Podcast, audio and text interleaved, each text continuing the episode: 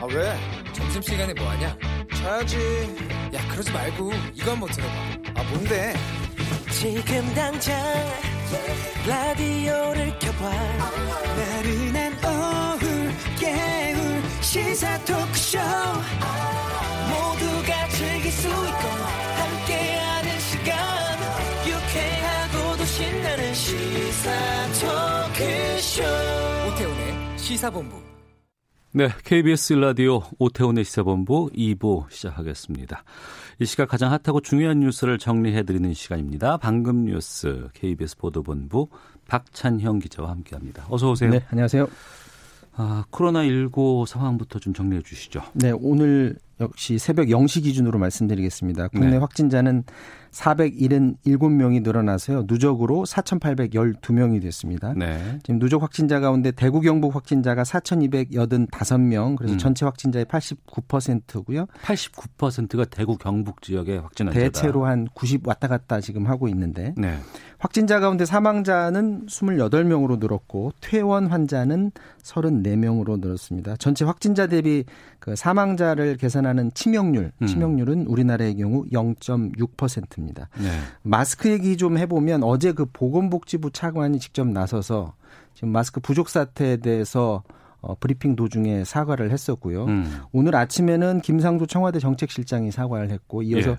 문재인 대통령도 나서서 마스크 공급 부족에 대해서 지금 또 사과를 했습니다. 음. 마스크 공급에 불편을 끼쳐서 매우 송구하다 이렇게 얘기를 했고 그 국무회의를 했는데 국무회의 참석자들한테 공평한 보급 방안이 무엇이 있는지 빨리 그 대책을 강구하라 네. 이렇게 지시를 했는데 사실은 이 마스크 대란 이 사태가 어, 어 사실 그 개개 세대별로 충분히 공평하게 이 나눠지면 모르겠는데 이게 줄을 빨리 서야 되고 음. 아니면 어디 있는지 어디서 언제 파는지 잘 모르고 이런 것 때문에 굉장히 혼란이 일고 있는데 국민들한테도 지금 아이디어가 나오는 것들이 동사무소에서 세대원 확인한 다음에 네. 일주일치를 한- 한 번에 준다든지 이렇게 확인해서 공평하게 뭐 나눠달라 뭐 음. 이런 지금 아이디어도 나오고 있거든요. 대통령이 지시를 했으니까 확실한 대책이 이번에 나와야 될 것 같습니다. 네. 어제 그 KBS에서 코로나19 확진자가 집에 있지 않고 밖으로 돌아다니는 현장을 포착했다고 들었는데 이 확진자 상황이 이러게도 되는 건가요? 어, 그 저희 저희 그 KBS 취재진도 우연히 그 상황을 목격을 했는데 네. 그 대구 그 우체국 앞에서 마스크 부족 사태 관련해서 취재를 하는 도중에 한 마스크 쓴 한 사람이 하는 말이 나는 지금 확진자인데도 지금 마스크를 못 구해서 이거 어떡하냐 이렇게 혼잣말하는 걸 이제 들었다고요. 그래서 음.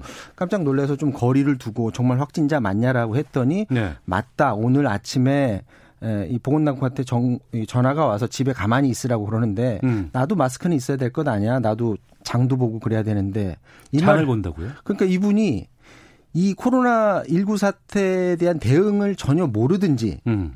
아니면 알면서도 나는 그렇게 해도 된다고 생각하는지 네. 그게 지금 일단 그 부분은 좀 확인을 해봐야 될 것 같지만 어쨌거나 그 사태 위에 저희 KBS 취재진이 절대 대중교통 타지 말고 집으로 가시라고 하고 네.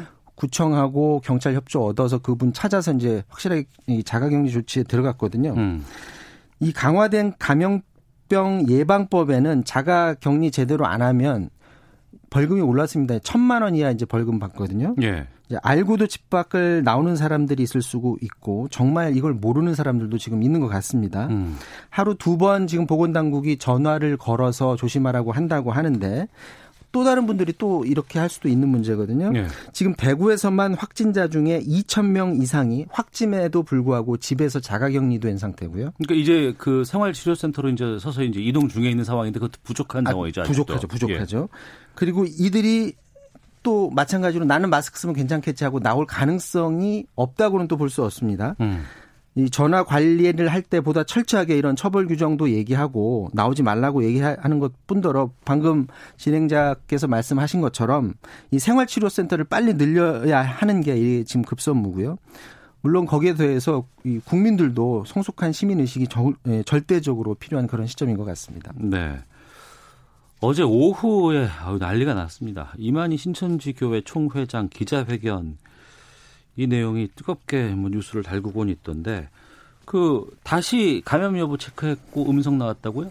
네, 그렇습니다. 이제 어제 이만희 신천지교회 총회장이 본인 스스로 말할 때는 내가 알아서 어, 이 근처에 있는 그 병원에 가서 검사를 받았는데 음성이다라고 했는데 사실 정부에서는 그걸 확인할 방법이 없죠. 네. 그래서 이재명 경기도지사가 그렇게 자꾸 우리한테 확인 안 받고 검사했다고 주장할 거면 현행범으로 체포할 수도 있다라고 현장으로 이제 밀고 들어갈 그런 움직임을 보이니까. 현장까지 갔잖아요. 근데 그 전에 먼저 빠져나갔다 그러더라고요. 이만희 아, 총회장 그 전에 먼저 나가서 그렇게 외부에서 압박을 주니까 음. 과천 보고소 어, 선별 진료소에 가서 검사를 받았고요. 오늘 아침에 네. 음성으로 판정을 받았습니다.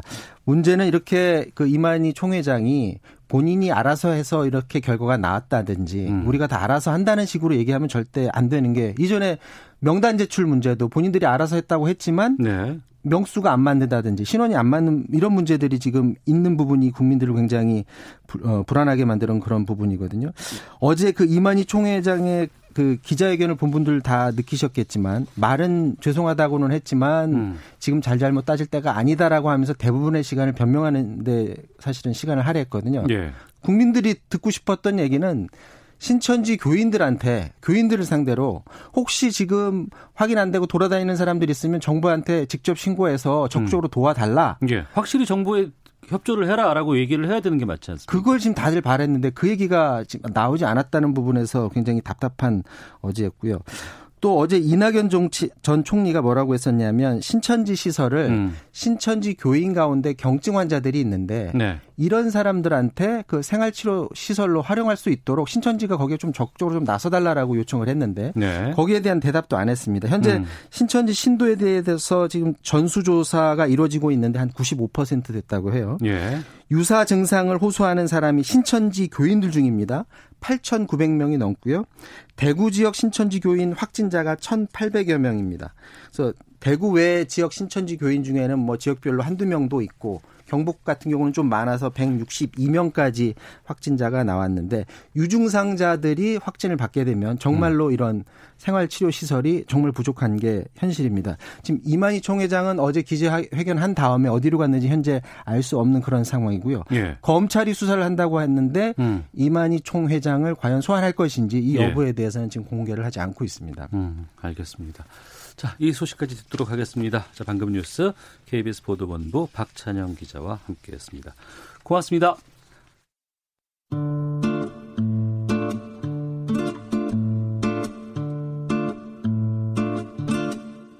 오태훈의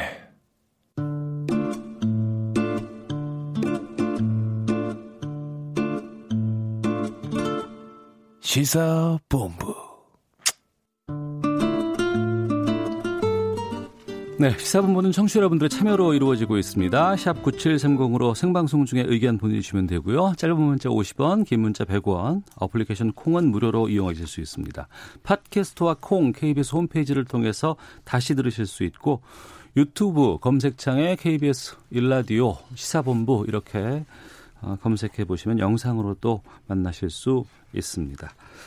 자, 매주 화요일 2부에는 현안을 둘러싼 여야 국회의원들의 가감없는 설전이 있는 정치화투 시간인데요. 오늘은 야야 의원들과 함께하도록 하겠습니다. 먼저 미래통합당의 백승주 의원 나오셨습니다. 어서 오세요. 예, 안녕하십니까. 백승주 의원입니다. 예. 그리고 국회 코로나19 대책특별위원회 간사로 활동 중인 민생당 김광수 의원 나오셨습니다. 안녕하십니까? 예, 반갑습니다. 김광수입니다. 예. 한번한번 근황을 좀 제가 여쭤볼까 하는데 백승주 의원께서 지난주에 심폐소생술을 통해서 시민을 구하신 일이 있었어요? 예, 그런 일이 있었습니다. 어떤 상황이었습니까? 그, 마이크 가까이 좀 대시고. 예. 제가 이제 지역구 요시에 SNS하고 대민 접촉 선거 운동을 못하는 상황이지만, 예.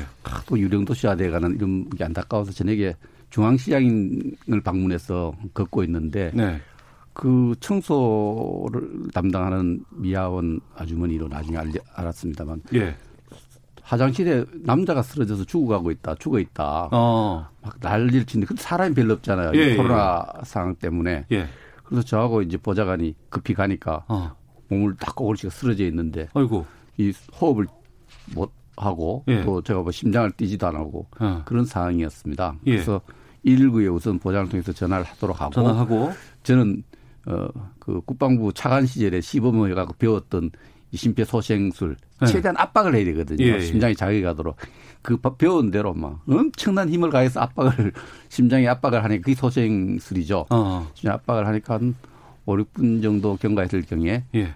눈을 조금 뜨더니 아이고. 의식을 회복했어요. 그 괜찮으셨어요, 이제? 그래서 그분이 이제 한, 어, 한 9분여 지났을 때그 어. 119, 어, 소방서하고 또 경찰이 비슷하게 출동해서 인계해서 병원에 가도록 했는데 괜찮은 걸로 파악하고 있고요. 예. 저는 뭐, 저야 누구라도, 어, 그런 일을 겪으면 그렇게 할 겁니다만 그 청소를 담당했던 아주머니, 음. 김미숙이란 분인데 예. 이분이 그 상황에서 예, 예.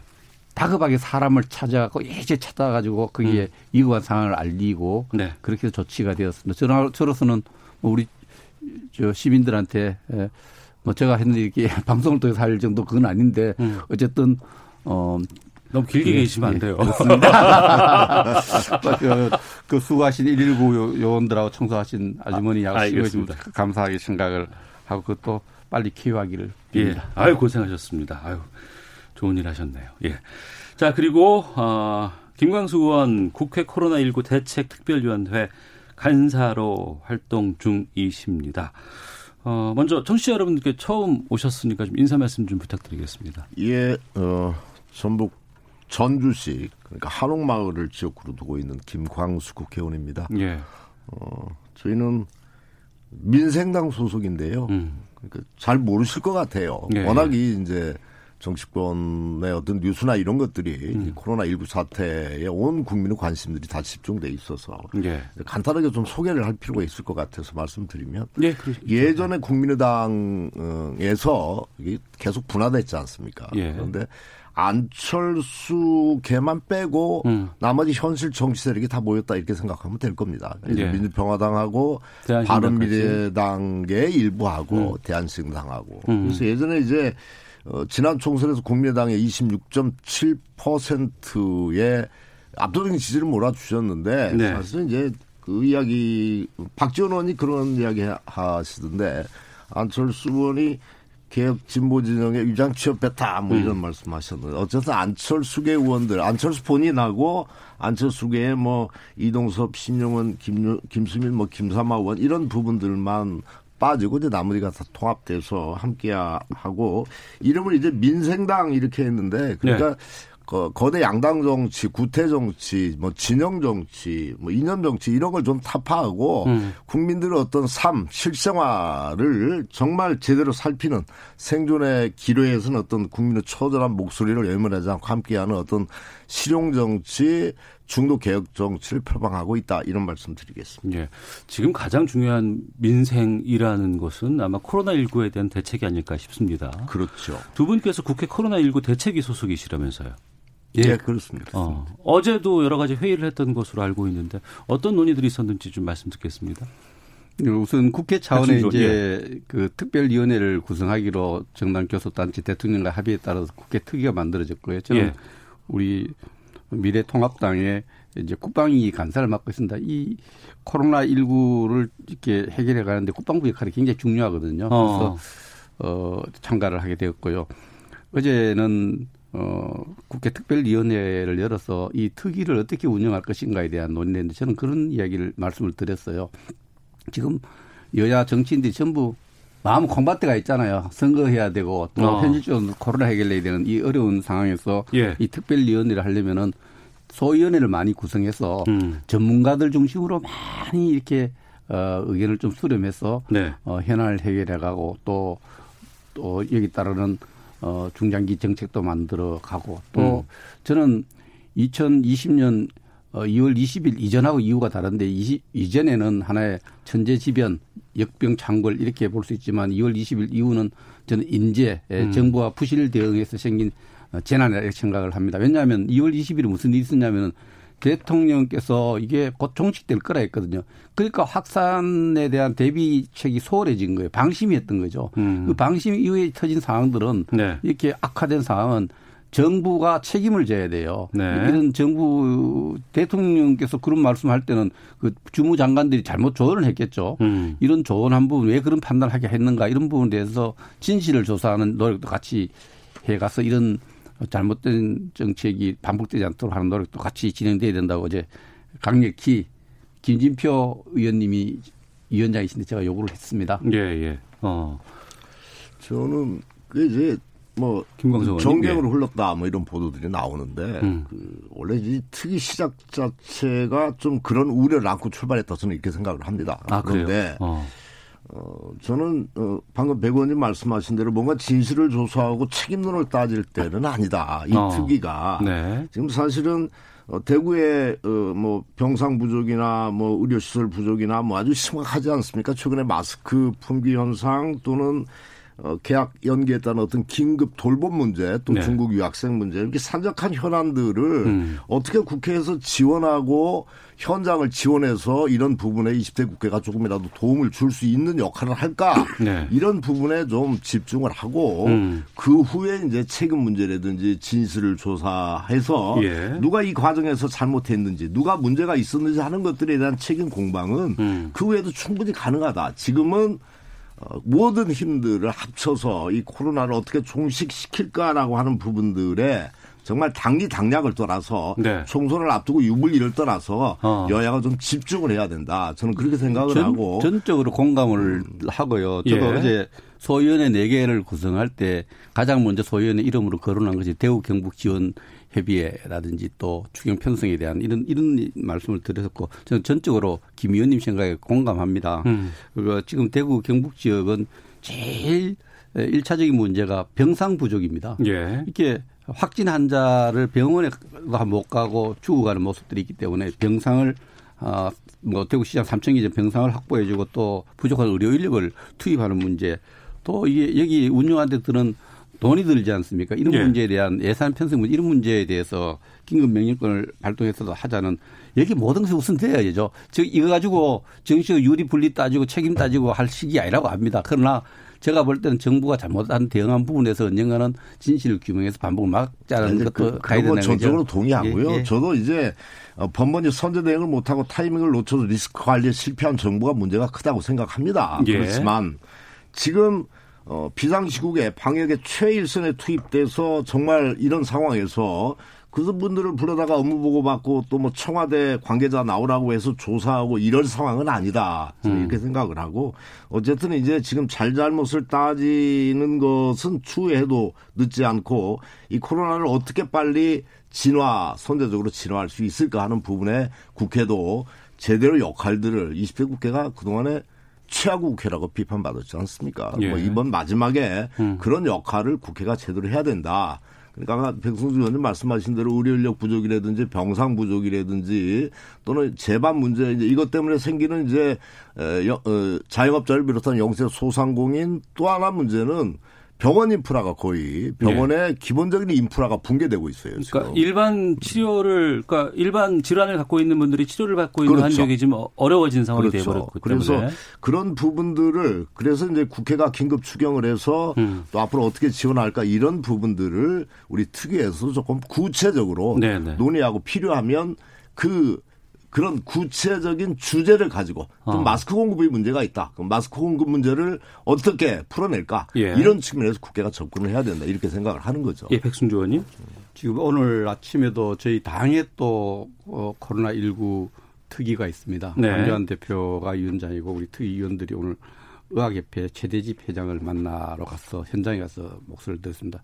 최대집 회장님은 잘 알다시피 2월 1일에 이미 이 진단을 했죠. 어, 지금 심각한 단계로 올리고 조치를 취해야 되고 또 중국인의 입국 또 중국을 방문한 외국인 입국을 단호한 조치를 취해야 된다고 했고 여섯 번 일곱 번 조치했는데 정부가 받아들이지 않았습니다. 그래서 뭐 현장 목소리를 들으니까 3.11 운동을 하고 있다 그래요. 3월 첫주 어, 동안에 이좀 사회적 어떤 거리를 두 가지고 음. 이 격리 차단 활동을 좀 하자 이런 운동도 벌리고 있고 많은 자발적 의료 인력을 투입할 문제도 논의하고 이런 부분들이 정책으로 이제 연결돼야 되는데 네. 지금 정부가 자꾸 주행 편성하자 예산 타령하고 뭐 이렇게 하는 것은 책임 전가예요. 국회에서 음. 하고 그래서 정부가 해야 될 결단을 해야 됩니다. 결단이요? 예, 뭐 해야 될 조치에 대해서 예를 들면 산천 병상이 필요하면은 그 유효 군 시설이라든지 국방 시설이라든지 여러 가지 조금 어저 연수원 부지라 이런 부분에서 정부가 모든 걸 책임지고 행정 책임을 지고 결단해서 병상을 만들어내야 되는 겁니다. 그 결단에 따르는 여러 가지 소요에 대해서는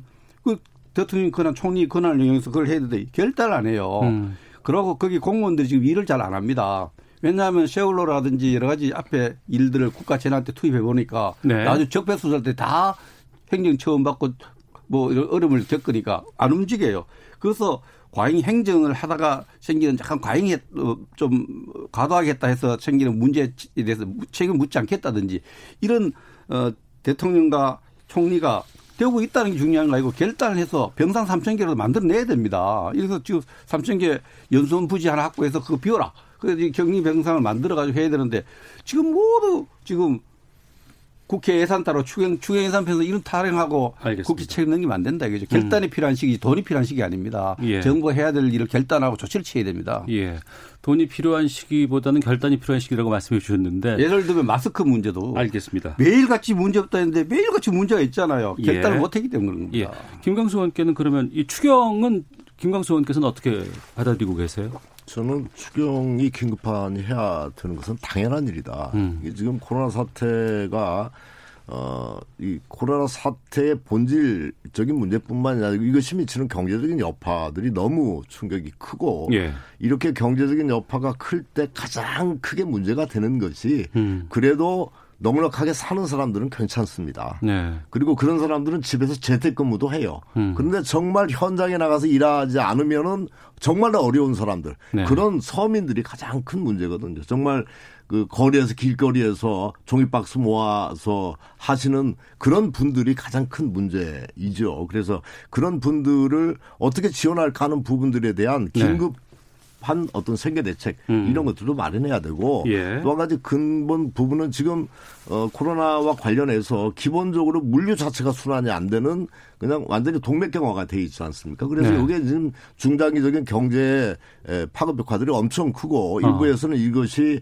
IMF 직후보다도 더 심각한 사태로 갈 것이다 이렇게 우려하기 때문에 예. 이런 부분들에 대해서 선제적으로 국가 차원에서 추경하고 해서 음. 이런 어, 부분들을 풀어주는 것들은 당연한 일이다 이렇게 생각을 하고요. 예. 저는 아까 그 마스크와 관련해서는 저는 지금 마스크 대란이 있지 않습니까 국민들 사이에 그런데 저는 이게 간단하다고 생각해요. 어. 사실은 그 동안에 예. 저거 보건복지관에서 계속 이야기됐던 게 이제 DUR 시스템이라고 하는 게 있거든요. 그러면 어떤 환자가 동일 병명으로 어디서 처방을 받으면 그것을 다른 약국에서 처방을 못 받게 돼 있어 확인하게 돼 있어요. 네, 그러니까 네. 마스크도 건강보험 체계로 그렇죠, 그렇죠. 있죠. 똑같이 그 시스템을 이용을 하면 음. 어 그리고 이제 약국에다가 한 50펜트를 공급하고 한 50펜트 정도는 공공 물량으로 해서 정말 취약계층을 중심으로 해서 어 각 동에 있는 뭐 주민자치센터나 또는 어. 사회복지 전달 체계를 통해서 취약계층을 지급하면 되고 예. 나머지는 약국으로 다 풀면 어. 약국에서 DR 시스템을 이용하면 한 사람이 사재기할 수도 없고 물류 흐름도 알 수 있고 예. 전체적인 흐름들을 다 파악을 했나, 해낸단 말이죠. 그 어. 이야기 했음에도 불구하고 안 해요. 어. 저는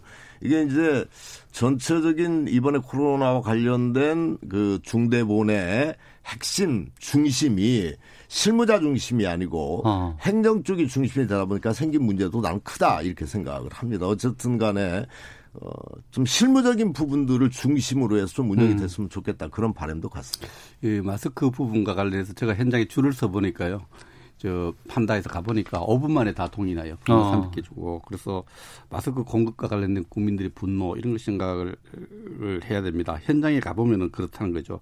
마스크 현장에서 느끼는 거는 어, 정부 투명하게 발표를 해야 돼요. 일 생산량이 1200만 장인데 네. 300만 장 정도가 상국에 수출되고 있다. 이 상국으로 나가고 있다는 이 부분에 대해서 이제 며칠 전에 조치를 취했다가 이 조치가 늦은 거죠. 음. 조치가 아주 늦은 거죠. 그래서 어쨌든 이런 현장 분위기를 잘 모르는 것 같고요. 또 조금 전에 우리 김 의원님도 말씀인데 월급 받는 사람, 정상적인 급여 받는 사람이 유급 재택근무는 괜찮아요. 생계에. 그러나 일용직들 이런 분들은 아예 유급이란 말 쓸 수가 없잖아요. 이분들의 고통이 추경에 좀 반영돼야 될 거라 생각을 합니다. 네. 추경 예산 어제 말씀 들으니까 6조 정도 편성할 거라고 대정부 질문과 답변 가지고 나왔는데 6조요. 예, 이 부분에 대해서 어 이 이 그 국민들의 서민 경제 또 실물 경제에 미치는 부분의 피해 규모를 정확하게 좀 추산을 해서 음. 이분들 모두에게 좀 이 기간 동안의 고통을 넘어설 수 있는 용기와 힘을 주는 그런 추경 편성이 돼야 된다고 생각을 합니다. 예.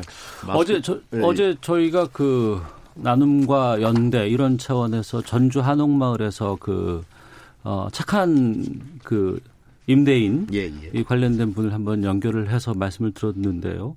지금 김광수 의원께서 착한 임대인 지원법 발의하셨다고 예, 들었습니다. 뭐 저희 지역구에서부터 시작한 일이어서 예, 예. 제가 이것을 지금 어느 단계로 진행되고 있는지를 좀 예, 예, 여쭙게 그러니까 이게 이제 민간의 자발적인 운동에 기대지 말고 네.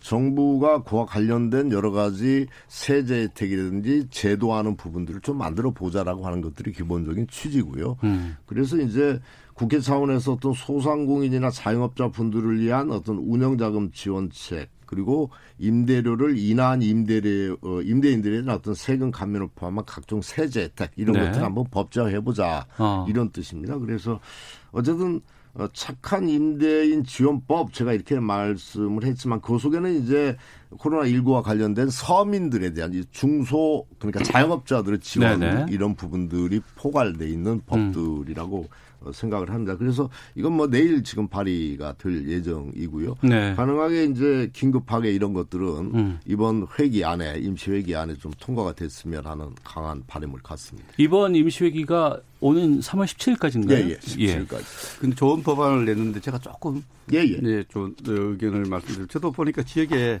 임대를 주는 분들이 뭐 좀 뭐랄까 이 기간 동안에 임대료를 50% 30% 자발적으로 내려주는 분들이 굉장히 많더라고요. 참 예, 예. 존경심도 가고 참 상승하는 문화에 좋- 좋은데 근데 이제 착하다 안 착하다 나쁘다 이렇게 이분법으로 인식될 수 있는 표현이 들어 있어서 어. 요 이제 그 착한 하는 이 말이 약간 그 임대인 중에도 착한 사람이 있고 나쁜 사람이 있고 이런, 이런 줄 수 있기 때문에 그 부분에 대해서 조금 예. 법명을 음. 어 좀 조금 저 했으면. 법명은 이게 그렇게 한 거고요.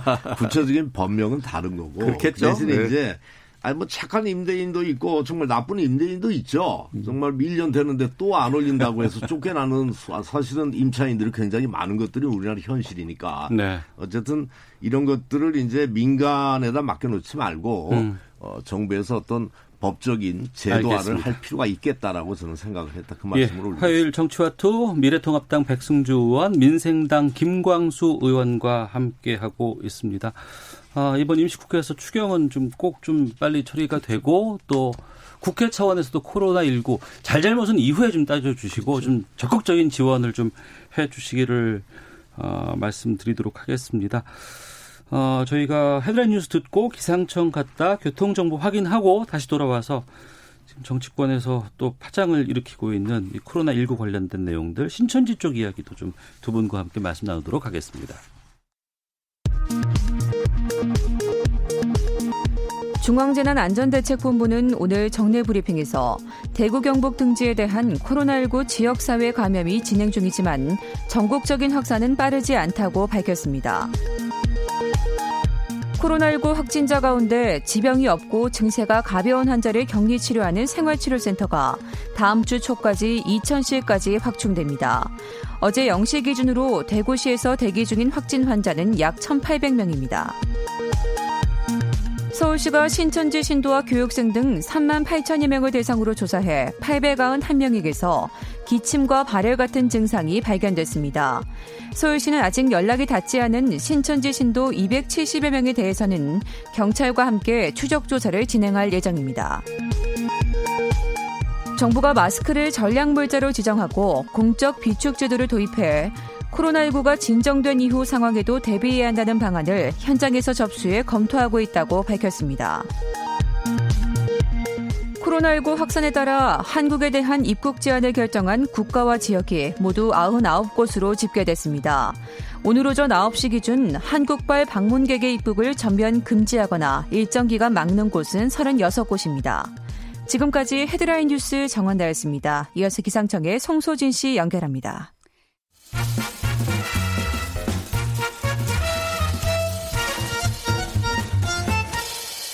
오태훈의 시사 본부.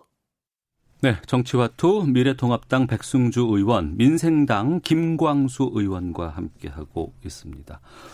어, 지금까지 확진자는 4,812명, 그리고 우리나라에서 지금 검진자가 12만 5,851명으로 지금까지는 집계되고 있습니다. 확진자도 많이 늘고 있습니다만 검사자도 상당히 많은 인원을 검사하고 있는 상황이고요. 이 중에 또 상당수 확진자는 어, 대구 경북 지역에 어, 분포돼 있고 또 특히 신천지 어, 교회 여기에서 어, 퍼진 확진자가 상당히 좀 많이 지금 발견되고 있습니다.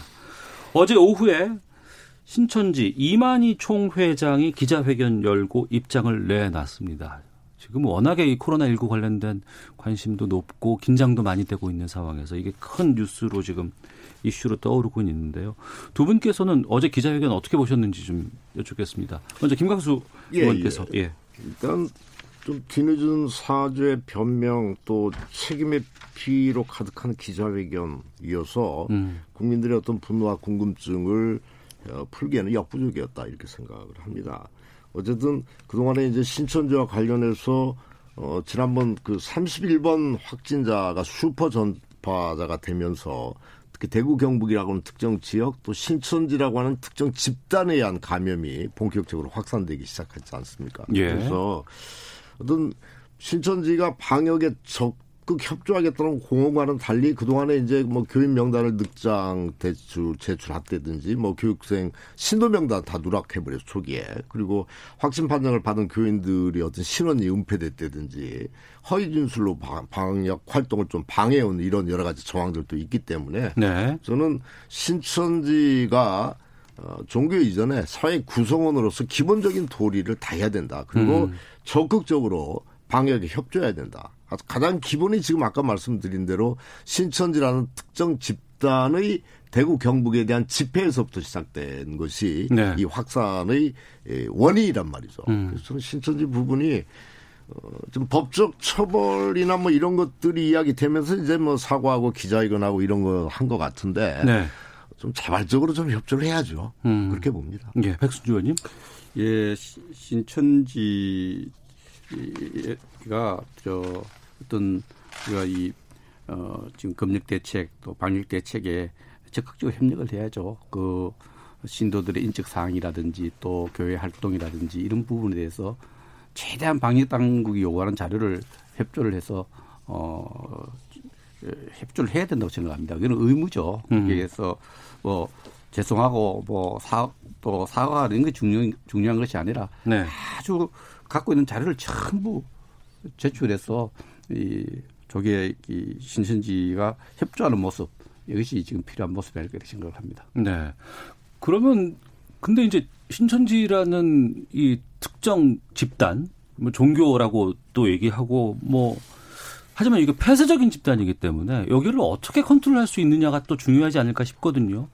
이거 뭐 검찰에서 뭐 압수수색을 해야 된다는 뭐 입장도 있고 지금 여러 가지 뭐 좀 살인죄로 좀 고발도 지금 들어가 있는 상황인데 어떻게 이거를 조절할 수 있을까 좀 궁금하고 좀 해안이 필요하지 않나 싶기도 한데 어떤 의견 갖고 계세요? 저는 이제 법적인 조치를 해야 될 건 충분히 해야 된다. 예. 그리고 뭐 처음부터 이렇게 뭐 처벌하겠다는 목적 같은 수사가 아니고 음. 철저하게 문제가 있는 것들을 수사해서 현행 법 체계 내에서 국민의 생명과 안전이 가장 중요한 것이기 때문에 네. 그런 측면에서 수사를 하고 문제가 있는 것들에 대해서는 또 처벌받을 건 처벌받고 음. 그리고 신천지 입장에서도 이것을 자기 어떤 종교 집단의 붕괴, 네. 종교 종교 세력의 약화 이런 측면에서 보면 절대 안 된다. 어. 무슨 마귀의 짓이다 이렇게 피해가고 이렇게 하면 절대 안 되고 네. 이 문제는 어쨌든 간에 어, 국민의 생명과 안전을 담보로 어, 어떤 놀이를 할 수 있는 건 아니지 않습니까 지금 음. 그래서 저는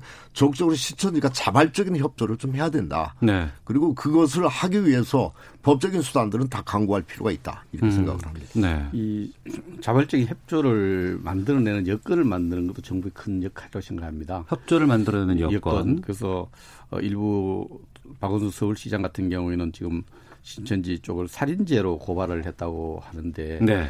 이 고발을 해서 얻을 수 있는 것이 뭘까 음. 아, 이런 생각을 해봅니다.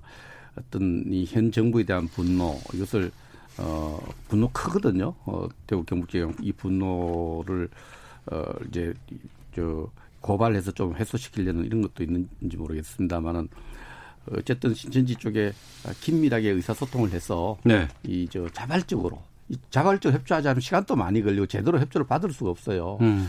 뭐 제가 법적 위반한 부분에 대해서 저- 법적인 고발도 제가 조사도 하고 그렇게 가더라도 그쪽을 설득하는 노력, 네. 그쪽 협력을 얻어내는 노력 이런 부분을 많이 해야 돼. 사실은 이전에는 이런 상황에 대해서는 사회적 상황에 대해서는 어, 국가정보원 쪽에서 많은 사전이 많은 파악한 정보를 갖고 이런 위기 때 좀 그 정보가 작동이 되는데 지금은 그렇게 할 수 없지 않습니까? 그렇죠. 사회 환경이 그렇고 이 바뀌었기 때문에 어쨌든 어, 정부가 어, 또 이 지도자들이 막 이 신천지 지, 지도자들을 살인죄로 고발하고 이렇게 막 이렇게 해서 어 하는 노력 뭐 그것도 뭐 여러 가지 의미를 뭐 협조를 받아야 되는 방법이 될 수도 있습니다만은 네. 그러나 이 모든 것을 봤을 때는 이 좀 폐쇄적인 조직에 대해서 자발적 협조를 받아낼 수 있도록 어, 좀 신천지가 좀 소중하게 생각하는 부분들 이렇게 생각하면서 자발적 협조 좀 받아야 되는 방법을 여러 가지로 강구해야 음. 되지 않겠느냐. 네. 아, 저는 그런 생각을 자발적인 협조를 하지 않고 그동안에 뭔가 이렇게 고의적으로 누락하고 은폐하고 이런 것들을 계속 해왔기 때문에 문제가 네. 되는 예. 거고요. 그런데 이제 아까 박원순 시장 이야기 했지만 뭐 그분이 뭐 쇼맨십이다 이렇게 생각하지는 않습니다. 그렇지만 이제 진실성 없는 어떤 쇼맨십이나 이런 것들 어떤 정치적 이벤트 이런 것은 부메랑이라고 생각을 하고요. 음. 단지 이제 지금 신천지에 그때 집회 초창기 갔던 사람들 중에 지역 사회에 예. 돌아와 있는 사람들 중에 아직 파악이 안 된 사람들이 굉장히 많습니다. 이제 우리 음. 지역 같은 경우도. 예. 그래서 이제 어 광역 단체장 입장에서는 그런 사람들을 어떻게든 좀 선제적으로 파악해서 지역 사회 감염이 본격화되는 것을 막겠다라고 하는 그런 의지가 강하기 때문에 여러 가지 선제적인 조치는 충분히 나올 수 있다 이렇게 예, 뭐 생각합니다. 저는 그걸. 충분히 이해를 하는데 예를 들면은 어, 각 지역에 그 갔다 온 신천지 교회 갔다 온 분들이 신천지 교도임을 밝히지는 걸또 가족이라도 주변에 싫어하는 분도 있을 거 아닙니까? 이런 분들의 개인적인 정보도 좀 보호하면서 계속 이렇게 에, 자발적 협조를 받을 수 있는 것을 다양하게 좀 생각을 해야 된다 이런 생각을 합니다. 그러니까 개인적인 정보야 그게 이제 일반에 공개되면 절대 안, 안 되는 거고 이제 관에서 잘 관리를 해야 예. 되는 문제는 있는 거고 음. 그분들이 협조를 않는 부분들에 대해서는 어떤 수단을 강구해서든지 간에 파악해내는 행정적인 조치가 필요한 거죠 현실. 알겠습니다. 그리고 두 분께 좀 혹시라도 이런 아시는 게 있었으면 좀 말씀 부탁드리겠는데 어제 이만희 총회장이 나온 손목시계 논란이 또 어제부터 상당히 좀 뜨거웠습니다. 예. 박근혜 전 대통령 이름이 새겨진, 새겨진 시계를 차고 나왔고 그게 이제 언론에서 이제 많이 포커스를 좀 잡고 보고 있는데 뭐 이런 행동을 왜 이만희 총회장이 했는지도 궁금하고 또 이 신천지라는 집단이 정치권에 상당히 좀 자신들의 어떤 그 파급 효과를 높이기 위해서 접촉을 시도했다라는 얘기들이 많이 그동안 있어 왔거든요. 혹시 이런 얘기 좀 들어보신 적이 있으셨는지 좀 여쭙겠습니다. 그 세력을 확대하기 위한 과시용으로서 여러 가지 정치권에 접촉한 정황들은 충분히 많이 있었다고 생각합니다. 각종 어. 행사에 가서 뭐 사진을 찍는다든지 또는 뭐 신천지 봉사단체가 열심히 아주 헌신적으로 봉사를 해서 네. 각종 어 뭐 단체장들의 상을 어. 그다음부터 뭐 김부겸 행안부 장관도 상을 줬고 박원순 시장도 상 줬고 그렇더라고요. 그거 이제 어 열심히 활동한 곳을 예를 들어서 자원봉사센터나 이런 쪽에서 상을 올리면 주는 거죠. 그냥 그 뭐 박원순 시장이 선정해서 주는 것이 아니고 음. 상몇 개 달라고 하면 내려가는 것은 그런 게 행정 절차인데 어쨌든 간에 지금 박근혜 전 대통령 시계를 차고 왔다라고 하는 것은 한편으로는 어, 친박 세력 등 어떤 미래통합당에게 자신을 좀 지켜달라고 하는 어, SO, SNS, 아, 저, SOS일 수 있다. 저는 뭐 이런 판단들도 지- 짓고요. 또 거꾸로 이야기하면 뭐 예전에 뭐 이런 이런 관계가 있었는데 내가 어, 우리, 우리를 이렇게 공격하고 우리를 고발까지 하고 사실은 어, 언제 보고, 어, 저- 고발 한번 하셨죠? 미래 예, 통합당에서 작년 아 지난달에 뭐 허위 사실 6% 어, 이만희 총회장 내 고발한 것으로 알고 있어요. 네. 이런 것들에 대한 일정한 어, 반발. 그러니까 뭔가 좀나나 알고 있는데 내가 좀 뭐 폭로할 것이 있다. 뭐 이런 뉘앙스를 풍긴 음. 측면이 있다라고 하는 그런 이야기들이 떠돌긴 하는데 네. 어쨌든 간에 이게 이제 박근혜 대통령 시계가 아니라고 하고 어 그리고 이제 이게 이제 어제. 예. 사죄하는 것, 절하는 것보다도 언론 입장에서는 이 박근혜 시계와 관련된 가십성 가십성 기사들이 너무 집중되니까 그건 음. 뭐 그런 정도로 뭐 되면 될 것 같습니다. 알겠습니다. 백승주 의원님. 저도 시계 김대중 대통령 시계도 갖고 있고요. 노무현 대통령 시계도 많이 갖고 있어요. 시계 갖고 있다 해서 그분하고 뭐 특별하게 그, 그 당시 시계라는 것은 뭐 저는 뭐 잘 모르겠습니다만은 이게 이제 언론에서도 그렇고 일부 정치인들이 예, 확인되지 않은 사실을 가지고 정치 공학적으로 이용하려는 것이 이 언론 환경에 투영된 모습이 아닐까. 음. 지금 미래통합당에게 지금 사실 이 코로나 상황 때문에 민주당이 정말 힘든 상황이거든요. 선거를 치르기 힘들 정도로 민심이 악화되고 있는 상황이 되면서 되면서 어, 이 상황에서 일부의 잘못 저 사실관계를 확인하지 않고 이 책임 이 방역을 잘못하고 대책을 잘못해온 정부 책임이 큰데 이것을 이제 신천지 쪽에 책임이 큰 게 나타난 거죠 현상적으로 이, 이 부분에 대해서 어 미래통합당하고 신시계와 관련성을 슬쩍슬쩍 흘려서 미래통합당의 정치적 상처를 어. 만들어내려는 공학적 측면도 우리가 조심스럽게 봐야 됩니다. 그래서 뭐든지 좀 더 어, 지금 저도 시계 갖고 있다 하십니까? 김대중 대통령 시계도 갖고 있고 노무현 대통령 시계 있어요. 집에도 아직 보관하고 있는데 이 시계를 하나 가지고 그 전직 대통령과 이만희 관계를 알겠습니다. 이런 그러니까 시계 아니라고 하잖아요. 공학, 박근혜 공학, 공학적이고 아니라고. 정치 공학 이거 보도하는데 좀 안 해야 됩니다. 예, 신중해야. 된다 두 분과 말씀 나누다 보니까 시간이 지금 다 돼가지고요. 저희가 이 범 진보 진영에서 뭐 연합정당 만든다고 하는데 이 부분은 좀 진행이 되면 그때 다음 주쯤 돼서라도 아, 시계 얘기 하나 더 하면 저는 문재인 대통령 시계도 갖고 있습니다. 다시 좀 다루도록 하겠습니다. 아유, 오늘 두 분과 함께 열띤 토론 함께 해봤습니다. 자, 정치와투 미래통합당 백승주 의원, 민생당 김광수 의원과 함께했습니다. 두 분 오늘 말씀 고맙습니다. 감사합니다. 감사합니다.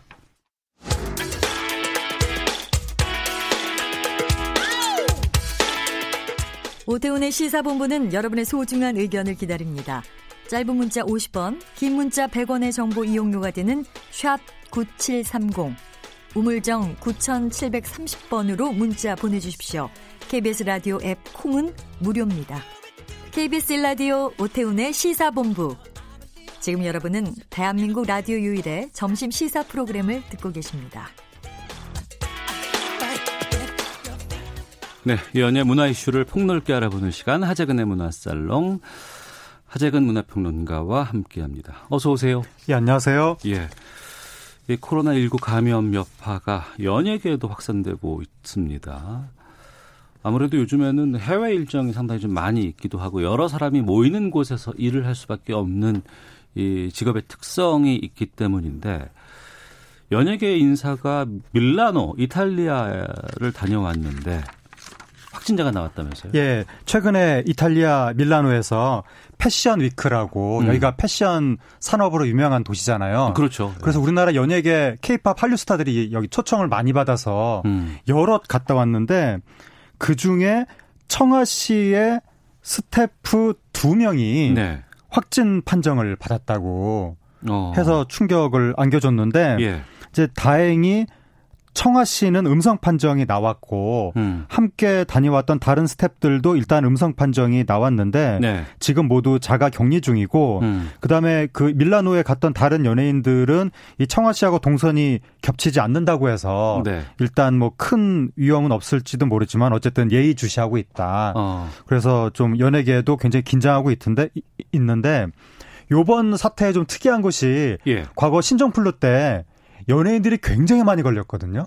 신종플루 때요. 예. 네. 그때 특히 아이돌들이 어. 굉장히 많이 걸려서 아이돌들이 왜 이렇게 많이 걸리냐. 그땐 70만 명 이상이 감염됐다고 하니까. 그때 우리나라 감염자 수가 70만 명 이상이었고 아. 예. 사망자가 200명 이상이었고 예. 그랬는데 아이돌들도 굉장히 많이 걸려서 그랬었죠. 기억납니다. 예, 예, 예. 그때 나왔던 이야기가 연예인들이 면역력이 취약하다. 아. 하도 스케줄을 많이 소화하니까. 예, 예, 예. 그리고 대중 행사를 많이 왔다 갔다 하다 보니까 고위험군이다. 어. 그래서 많이 걸린다. 예. 그랬었는데 요번에는 고위험군인 것에 비하면 지금 주요 연예인들 감염자 한 명도 없잖아요. 어. 그래서 참 다행스러운데 어, 이거 밀라노에서 스태프 두 명의 확진자가 나왔습니다. 예. 이건 역학관계가 그럼 이탈리아 현지에서 감염됐다고 추정하는 그렇게 추정되는 거죠. 거죠. 지금 예. 세계적으로 어좀 위험 지수가 높다고 얘기되는 나라가 중국, 한국, 일본, 이란, 이탈리아 이렇게 되거든요. 예, 예. 결국 이제 한국인이 이탈리아에 가서 감염돼서 돌아온 거 아니냐 음. 그렇게 지금 추정되죠. 네. 그리고 이 촬영 현장 가보면 많은 사람들이 모여 있잖아요. 네. 또 그럴 수밖에 없는 상황이고. 예. 드라마 촬영 같은 것들도 좀 많이 중단되고 있다면서요. 예, 지금 하이바이 마마 이 드라마가 스태프 중에 한 명이 의심 증상이 나타나서 촬영 중단했다가 음. 음성 판정이 나오면서 이제 촬영을 재개했고 네. 그 다음에 지금 현재 준비 중인 드라마 슬기로운 의사생활 음. 이것이 지금 촬영 중단했습니다. 아예 준비를 멈췄습니다. 네. 그런데 지금 그 일각에서 나오는 이야기가 일부 촬영장 같은 경우에 좀 경각심이 떨어지는 것 같다. 어. 마스크를 잘 안 쓴다. 네. 그런 이야기가 나와서 다중이 밀집한 공간에서 그렇게 마스크 안 쓰고 서로 어울려 있다 보면 어. 어. 떻게 될지 모르니까 다행히 아직까지는 사고가 없었는데 예. 앞으로도 사고가 없도록 좀 더 주의를 기울여야 될 것 같습니다. 네. 이런 상황 때문인지 연예계 쪽에서도 재택근무 이야기가 나오고 있다는데 근데 이쪽이 이 직종이 재택근무가 가능한가요? 현실적으로 100%는 어려울 것 같습니다. 예. 일단 CJ 엔터테인먼트, CGV 이런 데서 선택 적 재택근무, 음. 그러니까 직원들이 선택할 수 있게 한다는 거예요. 그리고 SM, JYP, 빅히트 뭐 이런 데서 지금 재택근무 들어갔다고 하는데 네. 아무리 재택근무를 한다고 하더라도 누군가는 연수생들 관리해야 되고 연수생들 교육은 뭐 날마다 이루어질 것이고 빅히트 같은 경우에 지금 방탄소년단 활동하고 있는데 직원들은 집에 있기가 어려울 것 같아서 100% 재택근무는 어려울 것 같고 근데 이제 상당 부분 매니지먼트 업무를 화상으로 대체했다 아, 그런 이야- 것도 예, 그렇고. 그런 이야기가 나오고 있습니다. 예. 또 걱정되는 곳이 이 극장이에요. 네. 지금 관객 수가 엄청나게 줄었죠. 2월 총 관객이 734만 명이었다고 하는데 예. 이게 16년 만에 최저치라고 합니다. 어. 작년 동기 대비 3분의 1 토막. 네. 근데 2월이 대목이거든요. 대목 그렇죠. 대목 끝물이거든요. 예, 그 예. 방학이 마지막 시즌이기 때문에 가족 관객이나 그 학생들이 많이 올 시기인데 그때 평 그 봄 가을 때보다도 더 적은 인원이 왔다는 것은 음. 거의 극장가 입장에서는 폭망 수준이다.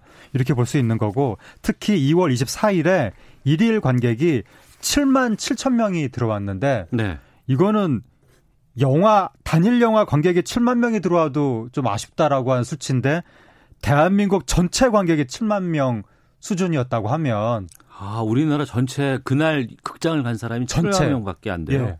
그러니까 이거는 우리나라 그 영화 극장 산업이 거의 멈춘 수준이다. 어. 이렇게 볼 수가 있는 거고 과거 메르스 때도 직격탄을 맞았었는데 네. 그때는 그 이 굉장히 움츠러든 기간이 한 1주에서 2주 정도였는데 음. 지금은 장기간 계속 이어지고 있어서 네. 굉장히 큰 타격이 예상이 됩니다. 이때 개봉했던 극장 이나 영화사는 상당히 좀 힘들겠어요. 그렇죠. 지금 정우성 씨, 전도연 씨 나온 영화 그런 영화 굉장히 기대작이었고 호평도 받았는데도 불구하고 어. 현실적으로 지금 흥행은 참패 분위기로 가고 있죠. 예.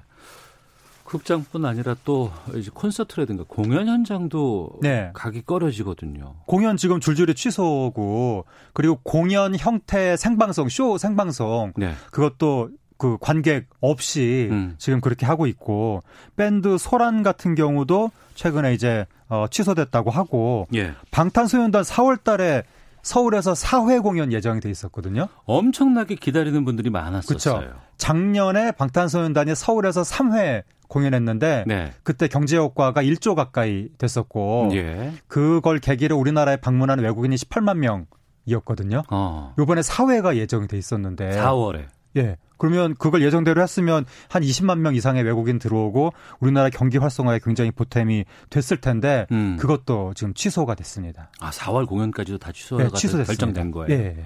어.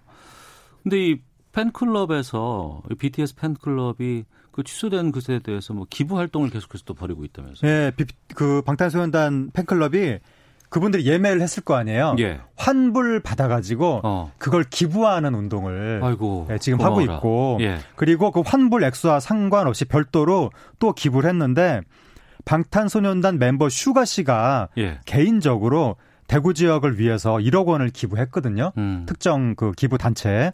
그러니까 방탄소년단 팬들이 네. 슈가 씨를 따라서 음. 지금 너도 나도 기부를 하고 있어서 현재 4억 원 돌파했습니다. 아, 계속 그래요? 늘어나고 있다고 합니다. 예. 아유, 고맙습니다, 진짜. 다음 얘기로 좀 가보도록 하겠습니다. 음, 베를린 국제영화제 감독상을 홍상수 감독이 수상을 했어요. 영화 도망친 여자. 좀 소개해 주세요. 네. 베를린 국제영화제 감독상 이거 엄청난 뉴스인데. 엄청난 뉴스죠. 예, 이거는 예. 평소 같았으면 이거는 그, 그 뉴스 메인에 뜰 만한 어, 소식이고 그리고 그 감독상을 받은 그 당사자가 홍상수 감독이 아니었다면 네. 정말 크게 환영받을 소식인데 음. 사실 지금 코로나 19 문제도 있고 또 홍상수 감독에 대한 대중 정서가 좀 부정적인 측면도 있고 네. 그러다 보니까 거의 이게 다뤄지지 않고 있는데 음. 정말 이게 역사에 남을 만한 낭보 중에 하나입니다. 네. 베를린 국제영화제는 세계 3대 영화제 중에 하나라고 우리가 흔히 이야기하는데 네. 거기서 감독상을 받은 사건이 이번에 벌어졌고 음. 거기서 홍상수 감독을 딱 호명할 때 네. 위대한 홍상수라고 불렀다는 거예요. 아, the 그래요? great 홍상수 이렇게 불렀다는 거예요. 어. 그러니까 국제적으로 홍상수 감독의 위상이 엄청나다. 네. 아카데미 시상식에서 마틴 스콜세지 감독한테 the great라고 봉준호 감독이 그 아, 그랬죠. 호, 예, 호칭을 예, 예. 붙였, 붙였는데 마틴 스콜세지 감독은 교과서에 나오는 사람이거든요. 음.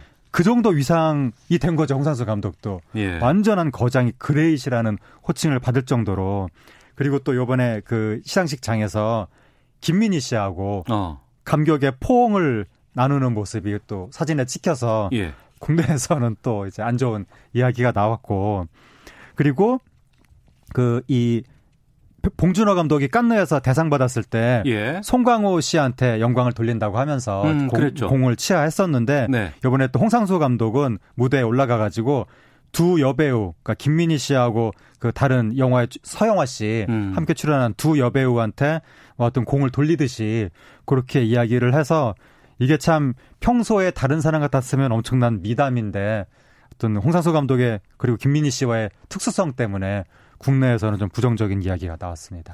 이 베를린 영화제와 홍상수 감독이 좀 그 전부터 인연이 꽤 있었죠.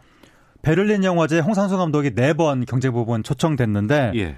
김민희 씨하고 함께한 영화로 두 번 상을 받은 거예요. 아 그래요? 네, 지난번에 김민희 씨하고 함께 가서 김민희 씨가 여우주연상 받았거든요. 음. 엄청난 뉴스였는데 이것도 음. 강수현 씨에 이어서 네. 전도연 씨에 이어서 주요 여우주연상 받은 건데 국내에서 거의 이제 냉대 받았고 음. 요번에 또 홍상수 감독이 감독상까지 네. 그 김민희 씨하고 홍상수 감독의 예술적 파트너십을 해외에서는 굉장히 높게 평가하는 것 같습니다. 어. 근데 이제 국내에서는 냉대를 받고 있죠. 네. 그러니까 해외와 다르게 국내에서 그렇게 환영받지 못하고 있는 이유는 뭐예요? 국내에서는 바로 사생활 문제 때문에 음. 그 홍상수 감독하고 김민희 씨가 불륜 관계라는 점이 용납이 안 되는 거죠. 우리나라 네. 관객들한테는. 어. 그런데 해외에서는 사생활은 크게 이게 중요하게 생각하지 않는 부분이 있고 음. 특히 남녀 관계는 그, 그, 그 남성과 여성의 사랑의 문제지 네. 제3자가 탓할 사안이 아니다. 음. 이렇게 생각하는 측면도 있어서 요번에 영화 전문 매체 해외 아나키 스크린 아나키 이런 매체 같은 경우에 홍산수 감독의 최신작을 도덕적 관점에서 어떻게 접근하든 예술성만큼은 부인하기 어렵다. 네. 이런 식으로 예술적 부분을 해외에서는 높이 평가하는데 음. 우리나라는 사적인 도덕성, 네. 모범 이런 걸 굉장히 또 중요하게 보는 문화죠. 네. 시간이 없어서 마지막으로 짧게 좀 여쭤보겠습니다. 이거 개봉 아직 안 했죠? 도망친 여자? 예. 네, 도망친 여자인데 제목이 어 개봉을 원래는 바로 할 생각이었는데 코로나 19 때문에 지금 음. 개봉 날짜가 늦어 지고 네. 그런데 이제 개봉을 하더라도 홍상수 감독과 김민혜 씨가 정상적인 국내 일정을 소화할 수 있을지 이건 미정입니다. 음, 알겠습니다. 자, 문화살롱 문화평론가 하재근 씨와 함께했습니다. 소식 고맙습니다. 감사합니다. 예. 오태훈의 시사본부 마치겠습니다. 내일 뵙겠습니다. 안녕히 계십시오.